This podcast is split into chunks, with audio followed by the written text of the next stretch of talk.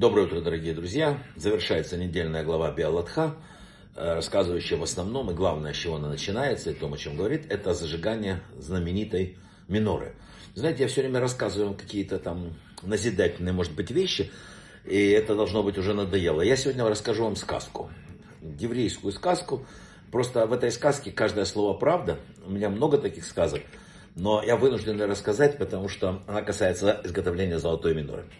Много лет назад, когда я только соприкоснулся с иудаизмом, я открыл комментарий Раши, там было написано, что третий храм спустится с неба, и все, что человеку позволено, это сделать э, минору. Я позвонил Равину, спрашиваю, Рэба, скажите, пожалуйста, а в каком году и кто сделал минору? Он говорит, я не знаю, но вроде никто не сделал. Мы быстро занялись этим вопросом, мы узнали, что существует институт храма, э, который занимается этим много лет все технологии, 25 лет они изучали технологии. Ой, это очень длинная, интересная история, я вынужден ее сокращать. И вот я поехал в Иерусалим, а они в этот день пошли к знаменитому Хайму Молочнику, э, каббалисту, и сказали ему, Рэба, 25 лет мы работаем, ничего нету, все пропало. Он говорит, сегодня к вам придет человек до конца дня, и все вопросы будут решены. И вот я приехал в Иерусалим, до конца дня остается час, с огромными историями мы с сыном ходили там, потом я захожу к ним, уже остается 5 минут до захода, и говорю, знаете, мне бы хотелось вот э, построить минору. Вы, вы видели лица этих людей, которые тоже, казалось, за пять минут до заката уже все пропало. Дальше была очень серьезная история. Они сказали, что, правда, это каббалист им сказал, что человек, который придет, вы не имеете права давать ему разрешение строительства минора, вы должны его привести ко мне. Я поехал к Хайму Каббалисту.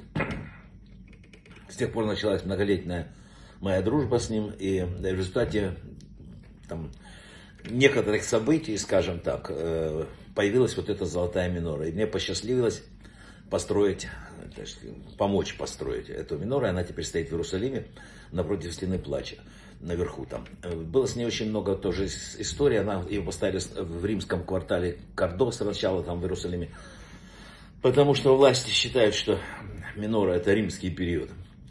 Я тоже пошел к каббалисту, говорю, Хайм, ну это как-то еврейское государство, такой символ. Он говорит, не волнуйся, она сама найдет себе место.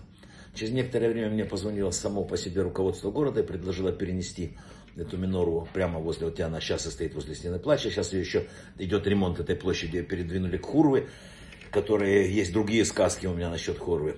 Вот э, что я вам хочу сказать. Я имею непосредственное отношение к этой миноре, так моя жизнь сложилась. Меня к Торе вот нашей синагоге всегда вызывают на этот отрывок.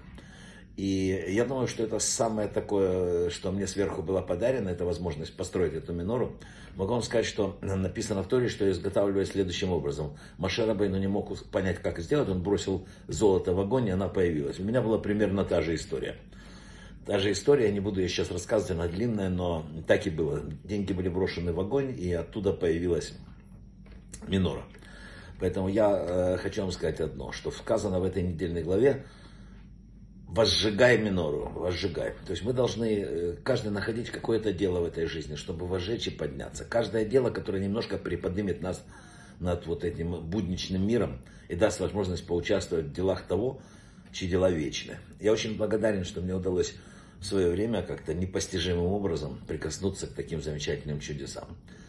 И хочу вам сказать, брахавы от слаха, замечательного вам шаббата – всего самого лучшего. И мне кажется, что в мире должен уже прийти какой-то перелом на улучшение всех наших дел. Даю вам браху. Браха в